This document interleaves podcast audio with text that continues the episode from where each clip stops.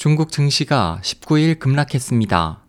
이날 상하이 종합지수는 3189.73으로 거래를 시작해 전 거래일 종가 3376.5에서 7.7% 하락한 3116.35로 거래를 마쳤습니다.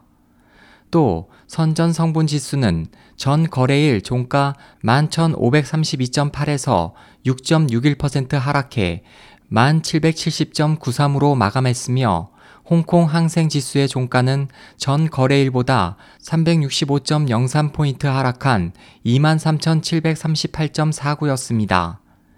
중국 증권감독관리위원회는 16일 장이 마감된 후 웨이보를 통해 중신증권, 해통증권 및 국태군한증권 3사에 대해 3개월간 신규 고객에 대한 신용거래계좌 개설을 중지시켰습니다. 이 영향으로 금융주를 중심으로 중국의 주식시장이 급락해 처분을 받은 중신과 해통증권은 19일 가격 제한 폭까지 하락했습니다. 그러나 중신증권은 처분이 발표되기 전 13일부터 16일까지 보유한 3.46억 주를 매각했습니다. 중신증권은 대형 국유 복합 기업인 중신그룹의 계열사이기 때문에 이번 급락에 대해 중국 정부가 관여했을 가능성이 높다는 견해가 늘고 있습니다.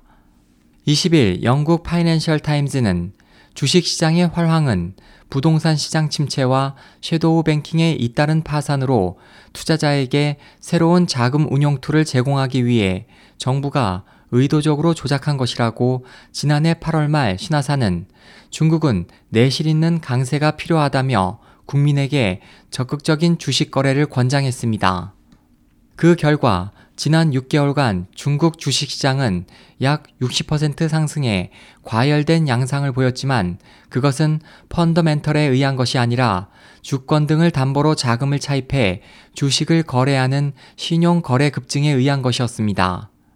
지난해 12월까지 신용거래 자산 규모가 처음으로 1조 위안 약 174조 원을 넘었고 지난 16일에는 1.1조 위안 약 191조 원에 달했습니다.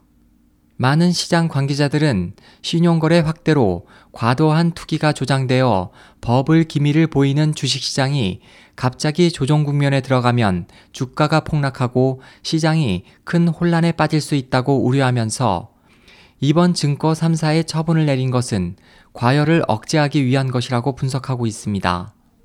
한편 증권감독관리위원회는 감독 조사를 실시한 45개 증권사 중 3개사에 대해서만 처분 조치를 내려 전체적인 신용 거래 축소 효과에 대한 기대감은 낮을 것으로 보입니다.